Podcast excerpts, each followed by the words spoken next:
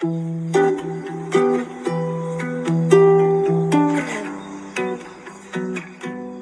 everyone so much for joining us. Today we've got Gus Simonds and Perry England from MacDonald Miller Facility Solutions.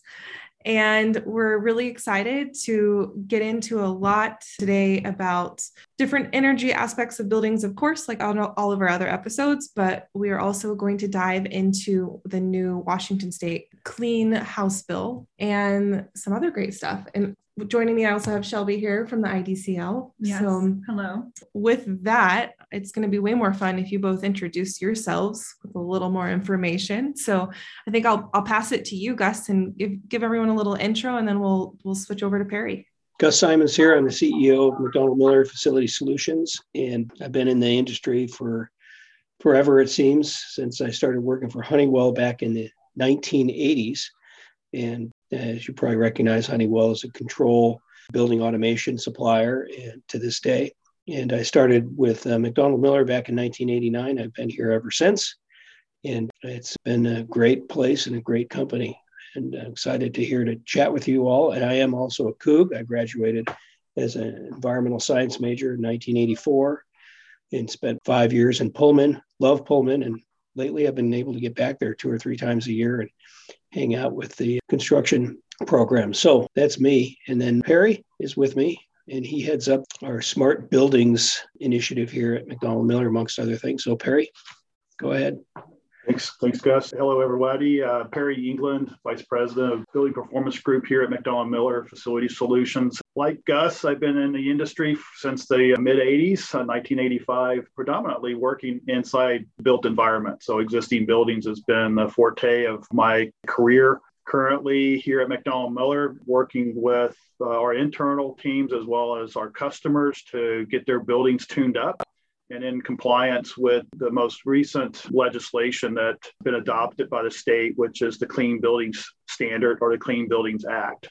And, you know, why are we all talking about making buildings work better? That's our tagline here at MacDonald Miller. But there's three things going on in the industry right now, and they can get a little wrapped up and confused, but it's, you know, I like things simple. So I'll try to get this as clear as possible, clear as mud, right? But the three things that are going on is one, building automation systems that the kind that Honeywell builds and Johnson and Siemens, and they've been doing so for decades, have uh, gotten much more sophisticated, which is good.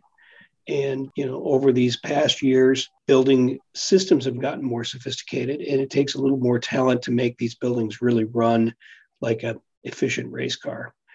The other thing that's going on is that with cloud computing in your mobile phones and, and all of the power of cloud computing is that we have ability to collect a lot of data from control systems. And if you think about the difference between looking at your speedometer in a car or hooking it up to the computer system in the automotive shop, we have tons of information we can sort and collect data and trend log that allows us to know more about how to make a building really efficient.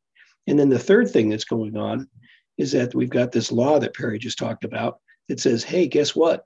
You can't kick the can down the road anymore because energy is cheap or your tenants are paying for the energy or you want to sell the building and you don't want to fix it up. It's the law. Your building needs to run at least at a minimum standard of efficiency. And I use the car analogy a lot, saying that if you have a car that runs poorly and it's blowing blue smoke, you know, people are going to know. And if you have a building that is running poorly, you may not see it. In fact, you could have your heating and cooling running at the same time, and the occupants are very comfortable, but your, in, your energy bill would be huge. But you know what? The tenants pay the energy bill. So you don't even know that it's running poorly. But nowadays, we're going in, and every building of a certain size, 20,000 feet and above, needs to report their energy efficiency rating. So those three things coming together sophisticated systems, the ability to do more with those systems with a smart building dashboard, and the law that says you have to fix your building if it's running like crap. Well, now that's why we're here on this podcast talking about it. That's a lot going on. How is that impacting you all and what you do? Well, it's a big opportunity for our industry to step up and help people make it fun and easy to make their buildings run better and it's at a very exciting time. And the thing that's interesting about, and I think interesting about this podcast, is many people don't know how easy it is to get your building up and running more efficiently. They think it's a big, huge issue. It's not necessarily the case. The case is that you just have to have better tools to measure how the building is operating. So that's right in the smack of the middle of what we used years ago as a tagline for MacDonald Miller, making buildings work better. So at the end of the day, whether we're designing and building a new building's mechanical system, we're coming in and fixing a problem in an existing building, we want to help that building work better. And with the stuff that Perry's doing in the building analytics, building performance side of the business, we're able to much more effectively do that. In 20 years ago, we wouldn't be having this conversation. We'd be hunting and pecking and trying to figure out how to make that building work better. Now we've got some really cool tools that we can share with the building owner, and they can work along with us and collaborate with us. And we can make all kinds of adjustments to chilled water temperatures and condenser water temperatures and start times and run times. And we can see how the building operates in different climatic conditions and adjust it to the point that sometimes we're seeing things that are not broken, but they're not running right. And the old control system would just tell you when it's broken. So we can say, hey, you know what? This piece of equipment is cycling every five minutes and it should be cycling every hour. Now, you down in your office would never feel that. You would never know that. But with our technology now, you can see, oh, this thing is cycling too often. That's consuming energy. It's probably going to break. And then, then you'll know something's wrong and then you'll get an even higher bill. So we have an opportunity not only to make the building run more efficient, but to fix things before they break. And that's always the holy grail out there. Oh, we can do preventative maintenance or we can do predictive maintenance. And, you know, years past, people had talked about that. It was a little smoke and mirrors. Now it's actually true. We can actually find things as we connect to these control systems and trend log the right parameters, and we can find things before they break and save not only tons of energy, save tons of dollars too. So I think in the end, 10 years from now, this podcast, you'll listen to it and go, wow, I always thought they could do this all the time, you know, see smart building dashboards. And, but in reality, it's pretty new stuff and not a lot of people have adopted it yet. But I do believe 10 years from now, it'll be the standard thing that's going. So we're all in, we're in into it in a big way.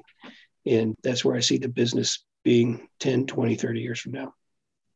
Well, and when you say it like that, it really sounds like when we're talking about health or like personal health, going to the doctor for preventative maintenance or medicine versus only being able to go to the emergency room once you've broken a leg or have a heart attack or there's a catastrophic failure somewhere in your body where you're treating something after it happens versus right sensing it and taking those measures and doing the blood work and doing those other kinds of things to find problems before they turn catastrophic. That's a great that's a great analogy, um, and similar to the car analogy, where you, you can have the car run down the street, but if you really want to make it perform and win races, then you need a race car mechanic. So we want to be your building's doctor, your race car mechanic, and make sure that at least you're not getting fined you know, we had some customers getting fined by the city of Seattle and they were just lost at what to do. And we connected them up to the smart buildings platform. And without them having to replace any equipment, we got them to a spot of goodness. And you would never have been able to do it with the old existing control system without the smart buildings dashboard harvesting all that information. And of course, every building is different. And that's one of the challenges with this is that you just can't plug this in on any building. You do have to customize the programming to decide what you're measuring, how you want to measure it, what distances of the trends you're going to do, because you know buildings are they're almost like prototypes. So if it, if every building was exactly the same, then we could build a plug-in. It would be much easier, but I don't know if it would be better. I like the custom engineering that Perry's group does. It creates a really collaboration between the building owner and us. To, how do we make this building super healthy? How do we make it win races in performance? I'll build on that because uh, I think it's important. It's not the dashboards that identify pending pending events. So it's like that wearing that stethoscope and having it continuously tell you how what your heart rate is. That's essentially uh, another way of looking at analytics And the people that are actually looking at the doctors that, that Gus uh, is referring to are smart building analysts. So these are data analysts in the, in the IT world, folks that are looking at data and can see trends in data. We have a operations team that is dedicated to looking at our customers' building data and drawing insights from that data set and then alerting the building operators as well as our service organization that there's a pending uh, heart attack happening. We need to go get this patient in treatment quickly. And so, in essence, what what we're doing as a company and what our you know it's it's not just the data it's the people that are looking at the data which is you know i think julia you asked earlier what what are we doing more today than we have in the past just to kind of paraphrase I feel like we're in more of a consultative mode today than we ever have been as an industry.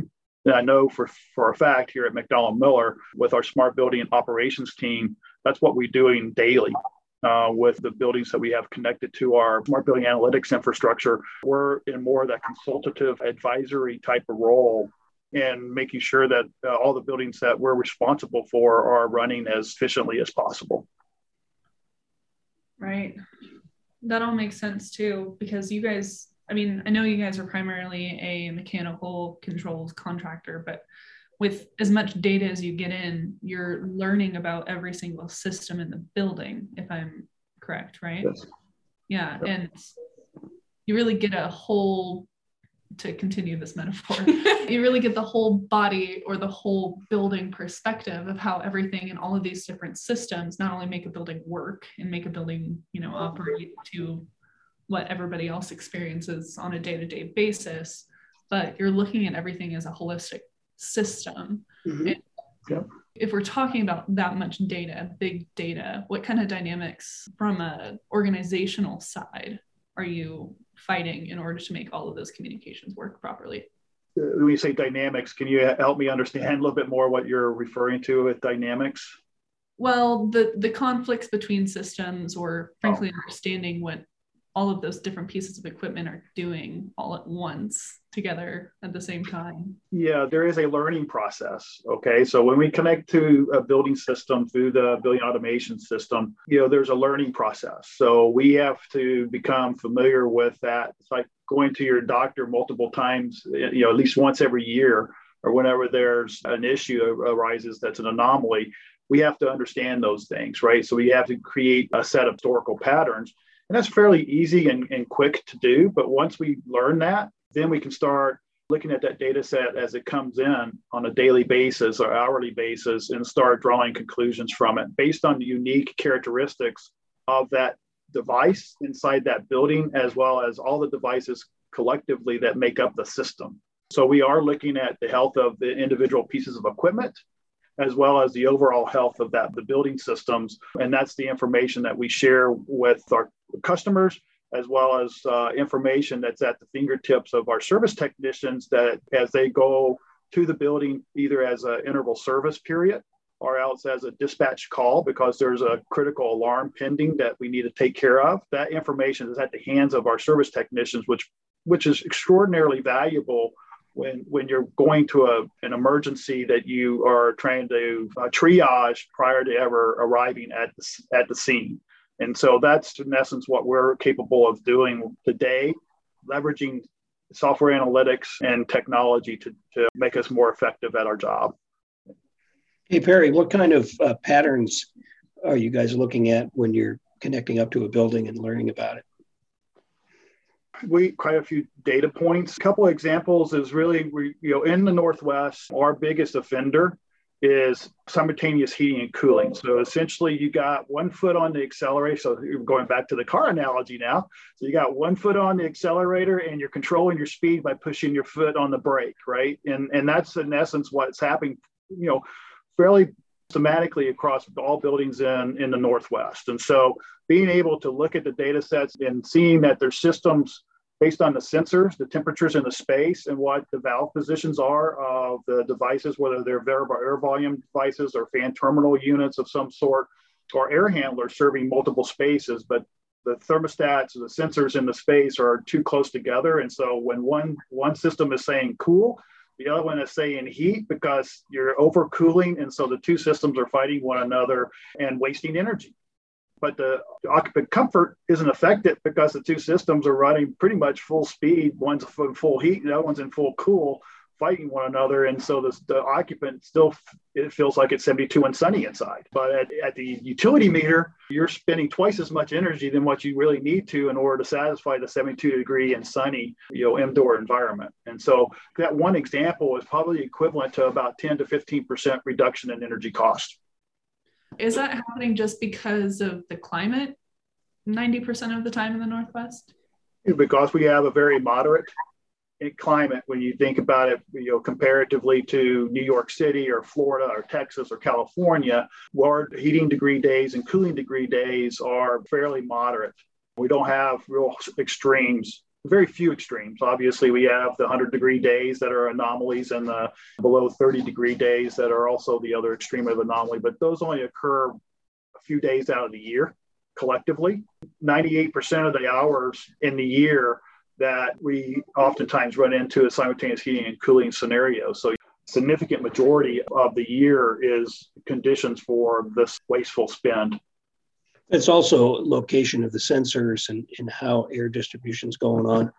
You can also see how quickly a building cools off at night. And you can, in Perry's example there, it would not have been an alarm on the control yeah. system at all. It was, the building's running fine as far as that's concerned. So this is the difference of a, having an analytics overlay. You can also see, well, you know, we're running 44 degree chilled water temperature. That's how the building was built and designed. But you know what? Maybe it can run okay at 47 degree chilled water. And then you can make those adjustments. Or maybe the condenser water temperature can be changed and how the cooling tower operates. So there's lots of adjustments that can be made. It can save a lot of energy that does not affect the performance of the building.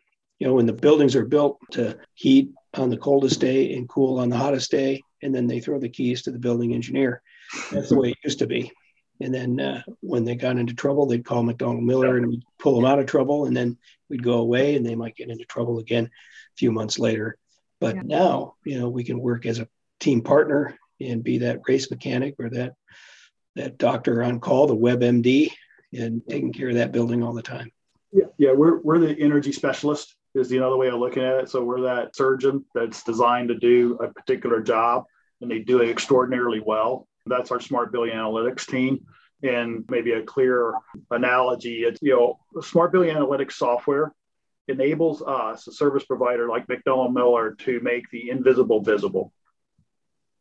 Whereas before that example that Gus gave and I provided with the simultaneous heating and cooling, those things would be very difficult, if not impossible, to detect as a building operator or manager or a service provider. Just walking into a building we're looking at the condition of that piece of equipment, not how that equipment is affecting the overall performance of the system.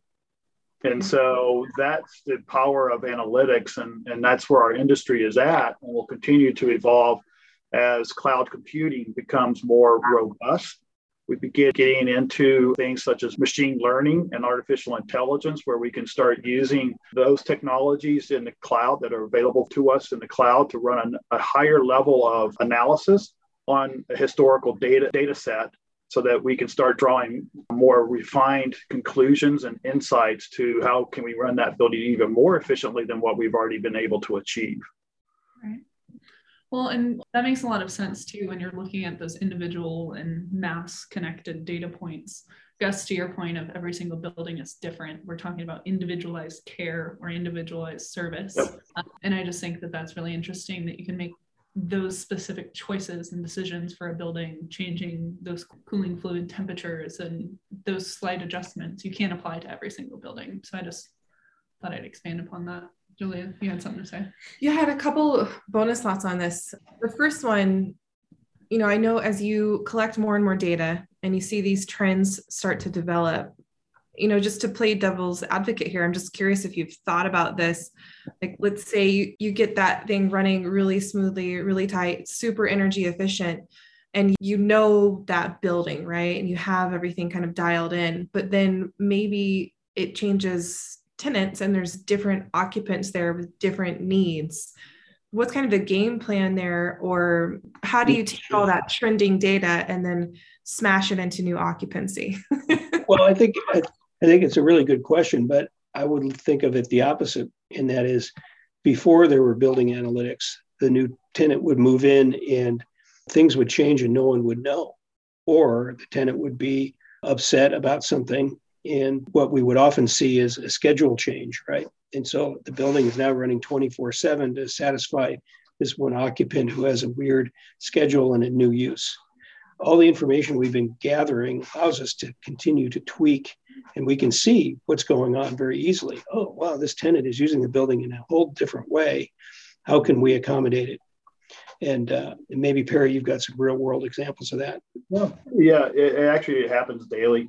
I mean, it's not an uncommon occurrence. I mean, you think about how many times space changes in any given commercial office building, especially it's mixed use. You know, it's it happens monthly, and and so when you start looking at two, three hundred buildings in one day, you can start seeing a sequence of space use changes fairly quickly, and typically that shows up in the data.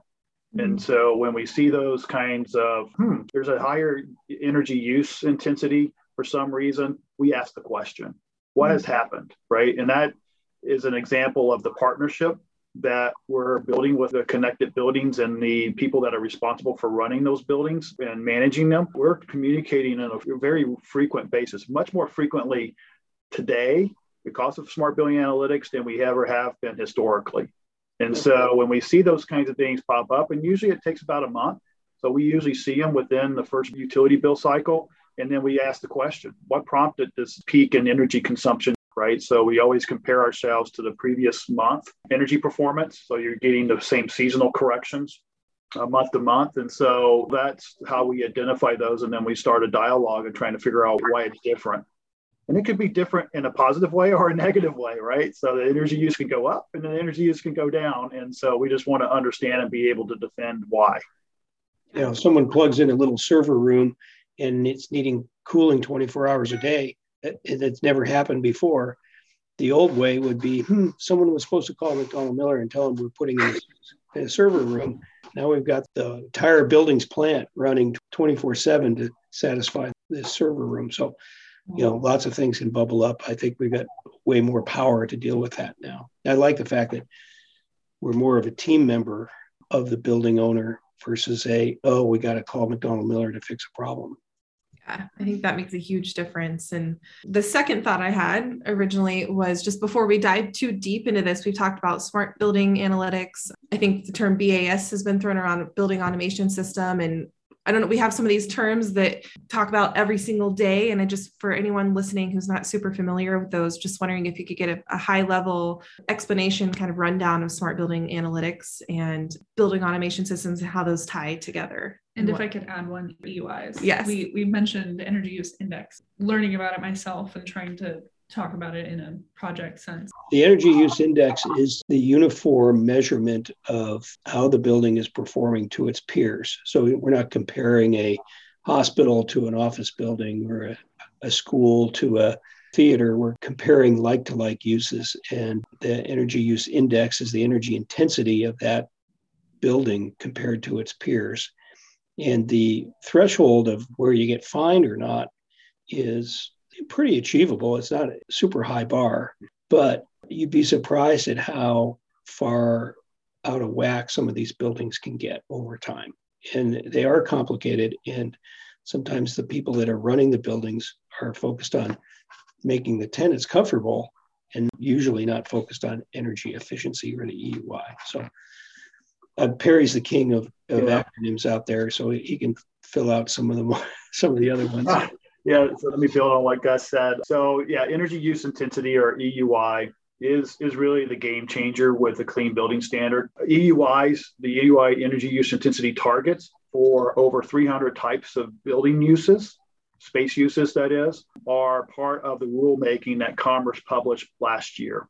You know, before climate climate legislation really was just do better, right? Do 10% better than 2010 benchmarks what this clean building standard did is say, you know, we're going to be black and white now. And so we're going to tell you exactly where the goal line is. And, and you're going to have to figure out how you're going to achieve it. Yeah. And, and that's what the energy use intensity target does and the rules that came out from Department of Commerce this past year, because they're the governing agency, enforcement agency, if you will, for the state. The EUI in definition is the amount of total energy consumed in any given year, measured in a BTU, British thermal unit, divided by the building's gross square footage. So it's amount of energy divided by the gross square footage.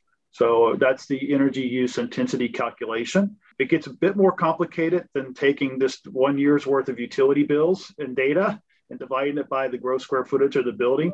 Because in mixed use buildings and in most buildings, there's multiple uses of space, as we just talked about previously. And so you have to take those functional uses of space in their ratio of square footage and come up with the overall calculated energy use intensity for that property. And so if you have a commercial office space and your first floor is restaurants, your EUI target is going to be higher because restaurants are four times higher energy consumers per square foot than is a office space. So you want to take advantage of those high energy use spaces because it helps a building owner. Ultimately, it makes it a little bit easier for them to achieve their overall statutory requirements, performance standards, that is. And so, so that's the kind of a little bit more granular detail of what an energy use intensity is. I think the best analogy between what's a control system, a building control system, and what is a smart building analytics software platform. It's like the rudder to a boat as a underwater sonar is to a submarine. Okay. So the analytics being the underwater sonar for a submarine, right? It helps people see what they can't see in the dark underwater and so that they don't run into a site of boulder or, or some kind of unmovable object, puncture the life safety containment system. But it's whereas a control system, it's like the brake and the gas pedal of an automobile, keeping the systems running uh, based on how it's programmed. Doesn't really give you much more insight to Excel for changing temperatures and changing schedules and, and, and some minor functionality on how to change how it's operating day, day in, day out. And that's more of the go and the stop versus seeing everything and yeah. and icebergs and dolphins. that's that's your uh, medical analogy, right? So it, it, took, it took someone to have high blood pressure for months on end to, prior to having a heart attack or a stroke, and and so the analytics is having that someone checking your blood pressure and heartbeat on a continuous basis so that you don't ever have a stroke or a heart attack, or at least can go get you medical attention if they start detecting the situation's getting worse. Whereas building control system or building automation system is just going to run until you get an alarm. And then once that alarm is, that's a critical event, right? You just you're you're in the floor needing someone to give you CPR. Yeah, it's like having a heart monitor installed versus getting your blood pressure. Yeah, checked. that's yeah, that, that works. Going back to EUI really quickly, because this is something that is hard for my brain to wrap around, especially when we're talking about total energy intensity, we're talking about everything that consumes energy in a building, correct? Oh, it's for systems, yes, but it really boils down to electricity, natural gas, and if you're on a district energy system, it'd be like thermal energy, steam or hot water that you're consuming from the, the district system. But for the most part, all your electricity as measured by the utility electric meter and all the natural gas that's measured by the gas company's utility meter. Yeah. And I, when I first learned about it a few years ago, for me, it wasn't intuitive that a lower number was better because I was used to looking at like portfolio manager and a higher score was better. So scores where you have more points, yeah, more better. The way that I finally started to understand like net zero energy is meaning that you're getting down to basically a zero air quotes can't see that on a podcast zero EUI if you have enough renewables on site to generate what's left over essentially. So you might have like a 20 or 25 and then you can on site generate that to get to your net zero or your zero energy building so. I use the analogy it's like your golf score. You want your golf score to be as low as possible and that's what a, you want your EUI energy use intensity to be as low as possible because your energy consumption is in the numerator, right? So you want your numerator to be as small as possible. And so that means you want to consume the least amount of energy uh, as possible. Yeah. You shouldn't have to jump on any uh, on site renewables and solar to, to meet this EUI index that uh, the state is, is mandated for your use. However, you bring up something that's interesting, and that is that the Washington State Climate Commitment Act is another tailwind of building efficiency that's out there that will continue to change the landscape going forward for decades and, and how we approach building efficiency. And that is putting a price on carbon. So bigger facilities like WSU and aluminum smelters and cement companies and you know big campuses will have a carbon intensity measurement and they will be incented to potentially add some renewables to help them get their carbon footprint down. So we'll see some more of that coming on. Of course, this just came into play and it's not even 12 months ago, right, Perry?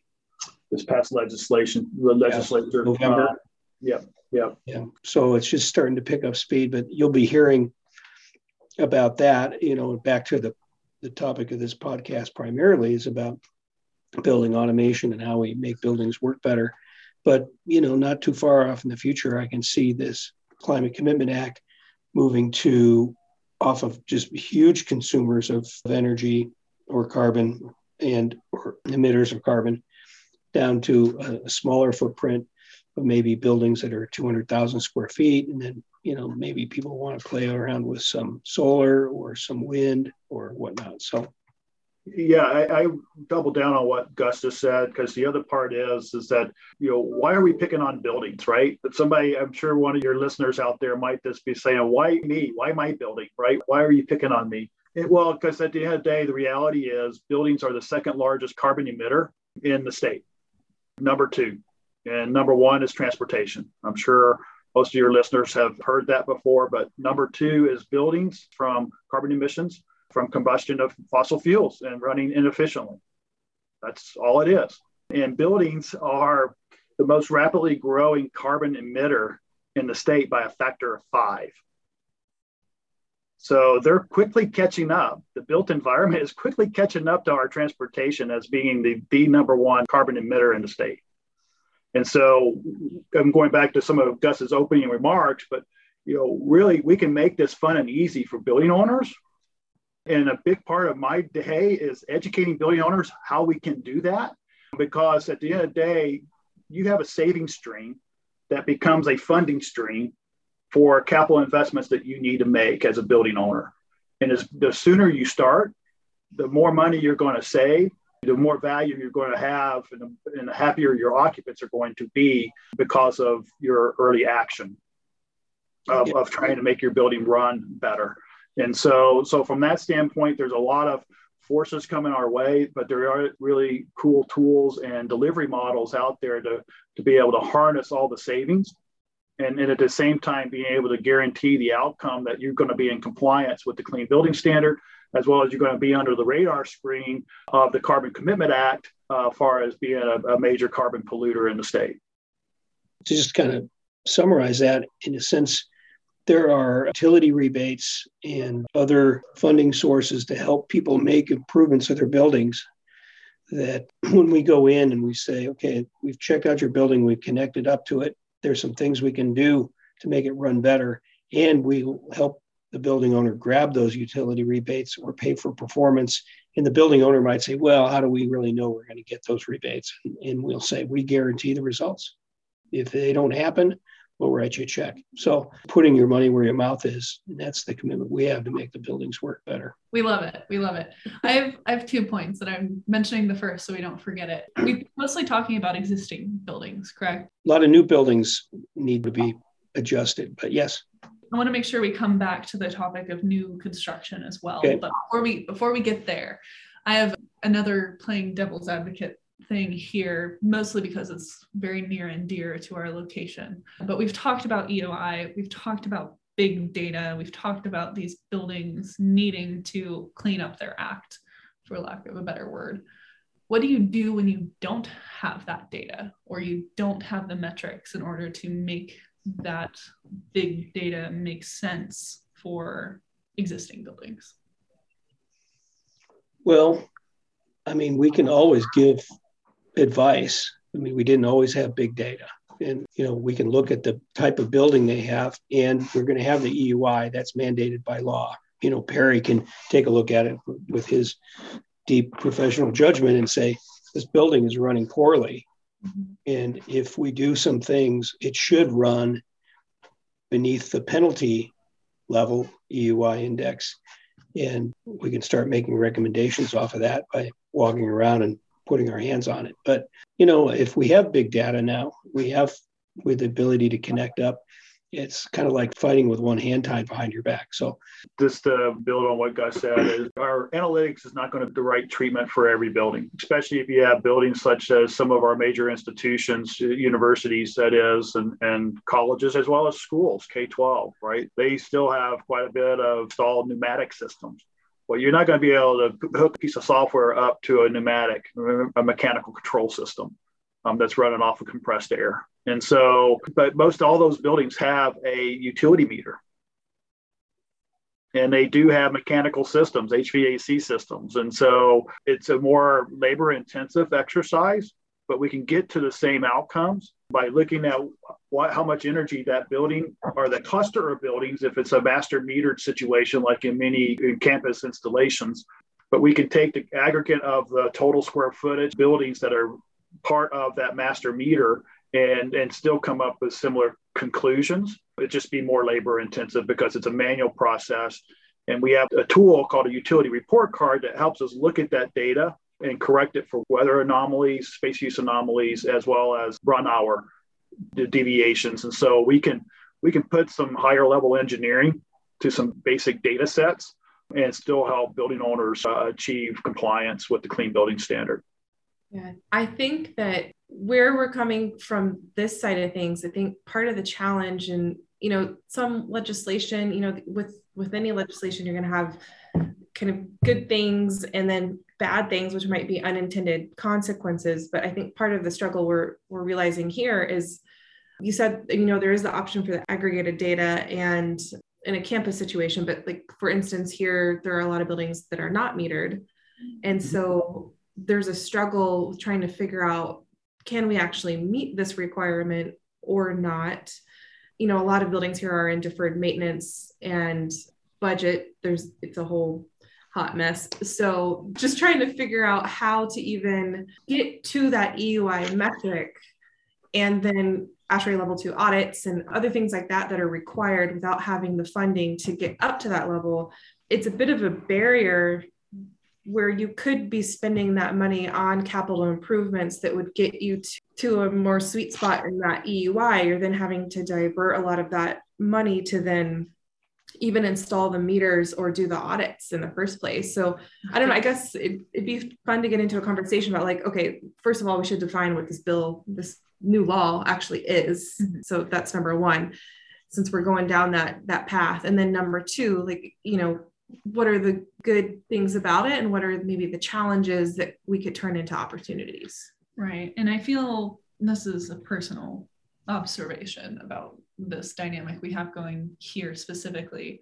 But when you take one step forward with having the information whether that's doing those level two audit whether that's installing meters or breaking up meters sub-metering between shared meters of buildings or you know we have buildings here that are not at all similar or similar use, but they're all metered together for some reason, or even just fixing controls, taking them from pneumatic to digital.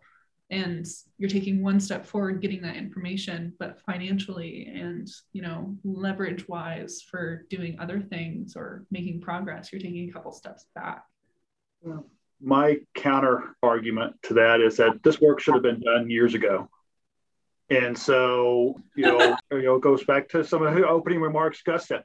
We've never had a reason to really capitalize or prioritize this capital spend. So we've been running our buildings and, and managing our infrastructure irresponsibly for decades. So now with the legislation in place, we're having to actually pay attention now and prioritize where we spend our capital dollars. And it's painful. Don't get me wrong. WSU is just one of many institutions that are facing this this challenge, but we have to buckle down and make it a priority to run our buildings responsibly if we want to affect climate change. And so buildings are a polluter, a carbon emitter. And so we can't manage what we can't measure. And if we our metering infrastructure is delinquent, and we've allowed it to be delinquent over the years, we need to fix it And, because ultimately, long term, it's going to pay for itself, not only in energy costs, because now we can actually manage that building responsibly, but it's also going to help us because it's going to reduce the impact of that building on climate change and, and the effects of our population that live around Pullman in this case, or wherever the building's located. So I hear you. I'm empathetic, but we got to start doing something different. Right. Well, and Gus's analogy earlier of kicking the can down the street, it's almost like we tried to kick it to the end zone where we thought the goalpost was, but the goalpost is a lot it closer. moved. That's been a big part. You know, we as executive team here at MacDonald Miller made a decision back in fourth quarter of 20 when we saw this legislation coming down the pike and it was actually had legs get adopted, we made it this a corporate the climate building standard a corporate initiative because we saw this was going to be really painful for many of our customers. So we've been working on this communication and education circuit for over a year now because of Gus's leadership as CEO of MacDonald Miller. And so we're doing our job to get the word out to help people get ahead of this obligation, this responsibility as fast as possible so we can work together to mobilize the funds. It all doesn't have to come from legislature. There could be third party funders that the state could be, if the state's willing to entertain. There's money on the sidelines ready to invest in these initiatives that could be a true public private partnership for the state to consider so that we're not just burdening our taxpayers. I still see when I'm in Pullman in the winter, I see windows open and some of those buildings running with steam. And uh, that's that's a good indicator that we've kicked the can too far down the road because energy was super cheap, you know, 20 years ago. And it's still pretty inexpensive. And global warming wasn't an issue and all of this climate tailwind to this issue. So Perry's right. It is painful. I wish it wasn't as painful, but there's a lot of money being wasted already. And that is that the money that's being wasted, if we can capture that money by making the building more efficient, that'll help ease the pain. Yeah, definitely. And we're working on the occupant side as well. yeah. We're working on those windows too. Yeah, we are. Yeah, definitely.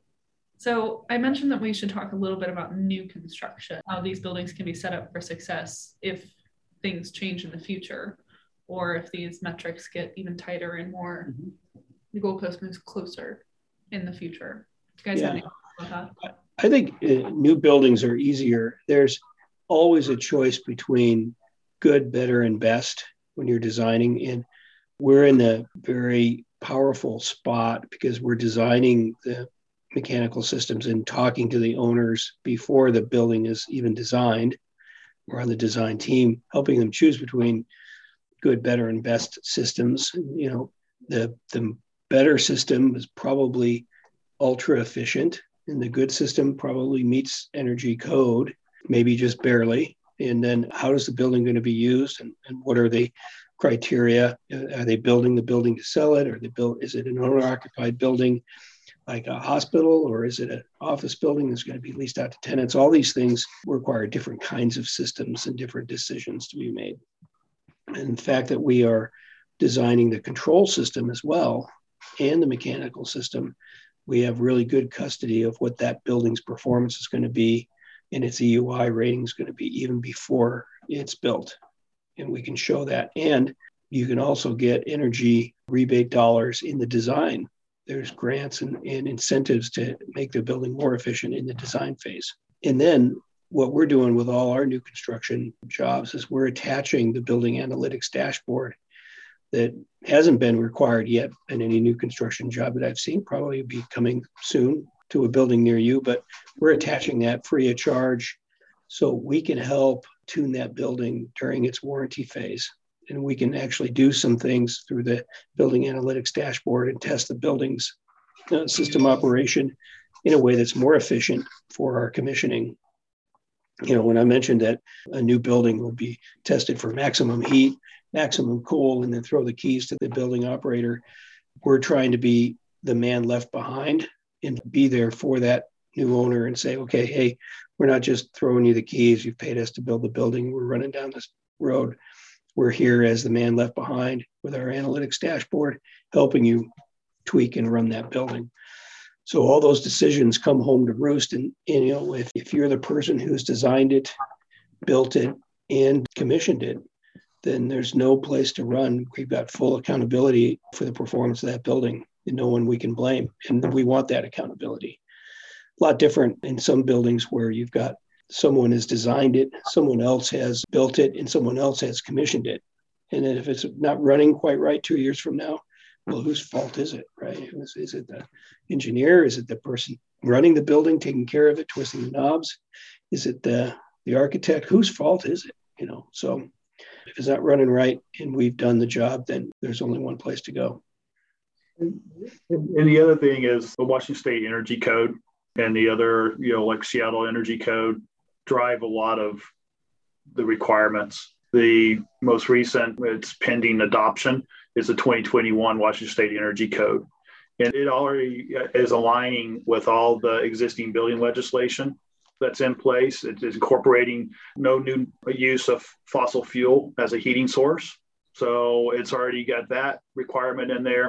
And it also impacts retrofits, major retrofits. So the requirements just from an energy code perspective will drive a lot of the mechanical HVAC and building technology decisions that, you know, as Gus said, um, are a little bit easier to manage because you're starting from a clean sheet of paper and not something that was built 10, 20, 30, sometimes 100 years ago.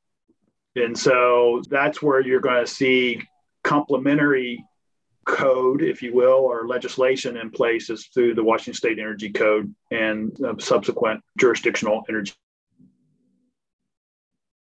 codes to go further than uh, Washington State. And that's happening with Seattle, right? So what City of Seattle is doing with the building performance standards and their energy code is very much what Washington State has a pending adoption for the 2021 energy code for Washington State. As far as Gus, you mentioned you guys really are with the building for the lifetime of the building, correct? So if, if allowed. if allowed, yes. So, what do you guys do when it comes to grid interactability of these buildings, especially in the newer ones where you have that granularity of control? Oh, I'll have to defer to Perry on that.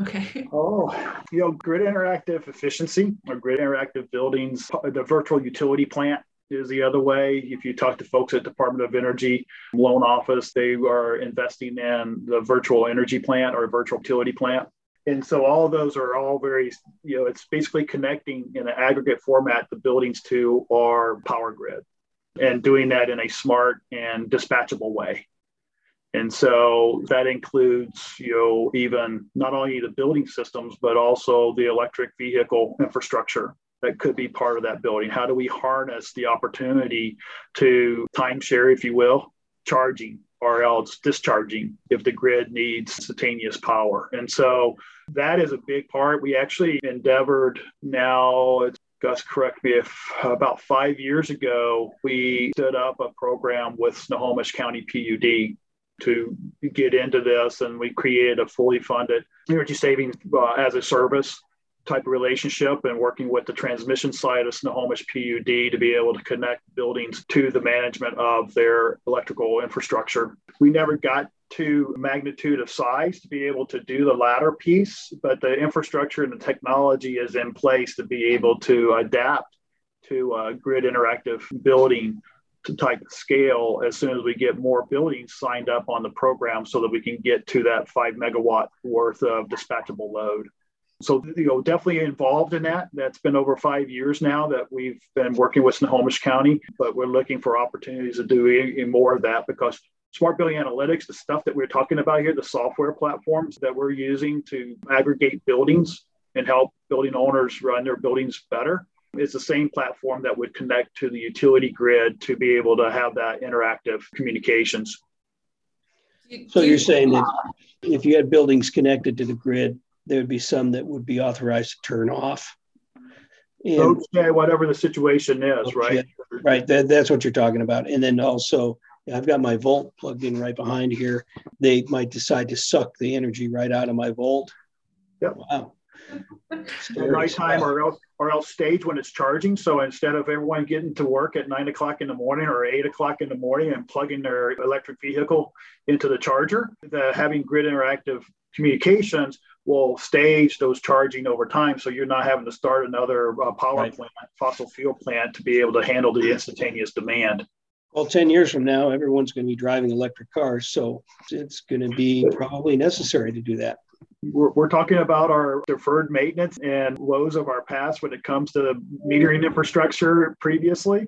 Well, you start linking about the adoption of electric vehicles and what that means to our electric grid it's another major topic that utility companies and NEEA and others and uh, Rocky Mountain Institute, Pacific Northwest National Laboratories, there's a lot of smart people that see this big Goliath coming down the pike and the tsunami that we have to get in front of. And grid interactive buildings is one solution.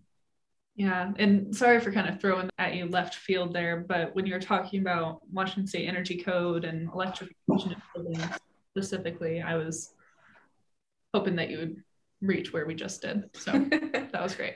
What's nice is that I think DOE, they have billions of dollars in loan, guaranteed loans to be able to invest in this topic. And so, you know, their smallest loan is like $75 million. One of that is the virtual power plant. So they're really wanting uh, the Pacific Northwest to rise to the opportunity and be a test pilot, if you will. A demonstration project is a better term, a demonstration project for the nation to have this virtual power plant concept tested and validate it as a viable path forward. So working with a PSE or an Avista or a SnoPUD or a SCL equivalent is something that we're actively engaged in and looking for those that are willing to go to a district level, utility scale level demonstration project.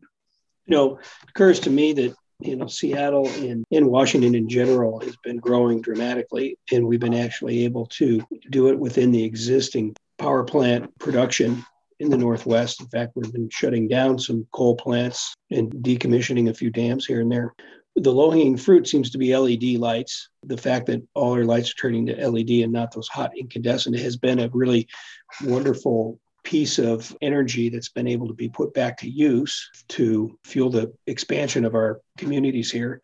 But that stuff is kind of used up. The LED is not totally used up, but that's low hanging fruit. As we move on to the future, to have enough power to run these cars and, and run the growth of the Northwest, we have to get these buildings running more efficiently. And that's a huge tailwind to this effort is like, hey, find all the buildings that are running inefficiently because we're going to need that power for new people that are coming into the Northwest and electric cars. Well, that was a great bookend. Yeah, I think that was I think that was wonderful. Do either of you guys have some final thoughts or final sentiments that you think are important to share here and then we can kind of wrap up? No, I think I'm I'm good. We can't kick the can down the street forever, but we can make it fun and easy to fix your building up. So just give me or Perry a call and we'll hook you up. Okay. Can't top that one.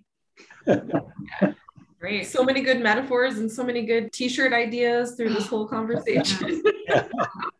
Yeah. Thank you both for joining us and you're doing a lot of great stuff over at MacDonald Miller and we're lucky to have gotten a chance to talk to you. Likewise, go Cougs. Go, go Cougs. Well, thank you again, Gus, and thank you again, Perry. We appreciate your time. Thank you. Thanks. Thanks. See you guys. Bye. Thank you to NEEA and their Better Bricks program for sponsoring these podcasts.